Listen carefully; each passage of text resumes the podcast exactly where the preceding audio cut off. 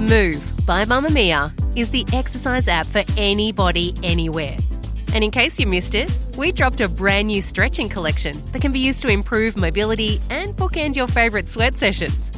Mamamia subscribers get unlimited access to Move, and we drop new workouts every single week. If you're on the hunt for movement that makes you feel good, head to move.mamamia.com.au and use the code MOVE10 to get $10 off a yearly subscription. You're listening to a Mamamia podcast.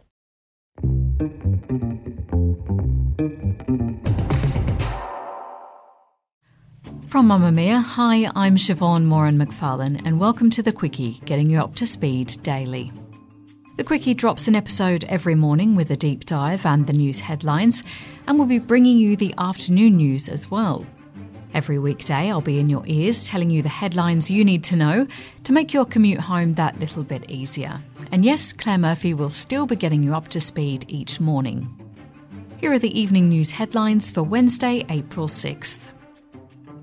New South Wales Premier Dominic Perrottet has spoken out about the battle over pre selection, calling it a debacle for the Liberal Party. It comes after the New South Wales Court of Appeal yesterday dismissed a challenge to the legitimacy of 12 candidates who were handpicked by Prime Minister Scott Morrison for the upcoming federal election. Mr. Perrottet says he welcomes the court's decision, but it has left the candidates with very little time to campaign. The federal government is still as yet to set a date for the election, but it now looks almost certain that it will happen in May. Sydney siders are enduring another massive downpour today as wet and wild weather makes a comeback in New South Wales. The deepening low pressure trough means residents are once more at risk of flash flooding and landslides. The Bureau of Meteorology has warned that as much as 300 millimetres of rain could fall over the state in the coming days. A severe weather warning has been issued covering almost 400 kilometres of the New South Wales coast, from Gosford in the north to Bega in the south, and as far inland as Oberon. Meanwhile, as Queenslanders continue to recover from their recent deluge, Prime Minister Scott Morrison has rejected calls from Premier Annastacia Palaszczuk to help fund a $741 million flood relief package.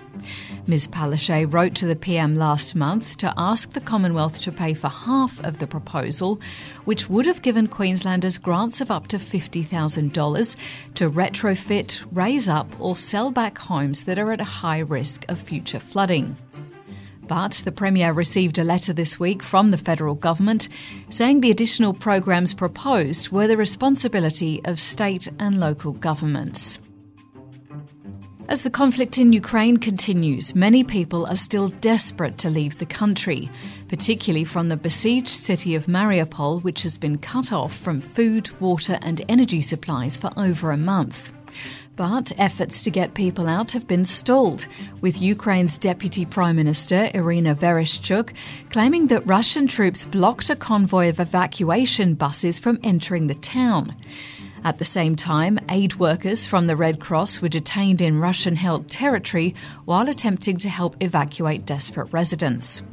They've since been released, but the Red Cross has issued a statement saying this incident shows how volatile and complex the operation to facilitate safe passage around Mariupol has been for our team, who've been trying to reach the city since Friday.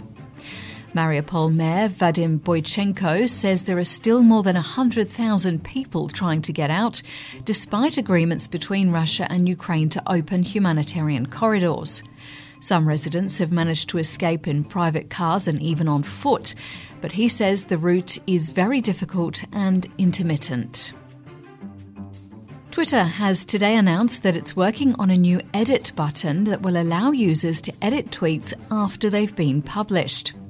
The social media giant will start testing the idea in the coming months after its new board member, Tesla boss Elon Musk, asked his followers in a Twitter poll whether they wanted the feature. The billionaire has also disclosed that he owns a 9.2 stake in Twitter, which makes him the company's biggest shareholder. It's thought the new function will allow users to fix typos or errors in a tweet without losing any of the replies, retweets, or likes it already has. Twitter's Vice President Jay Sullivan says it's been the most requested Twitter feature for many years.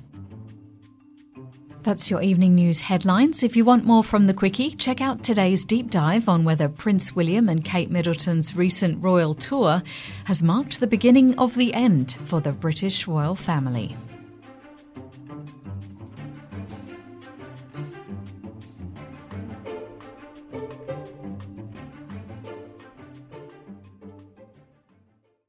Mamamia acknowledges the traditional owners of the land we have recorded this podcast on, the Gadigal people of the Eora Nation. We pay our respects to their elders, past and present, and extend that respect to all Aboriginal and Torres Strait Islander cultures. Mamamia subscribers, you've been asking and we've been listening. Now you can get all of your exclusive subscriber audio on Apple Podcasts.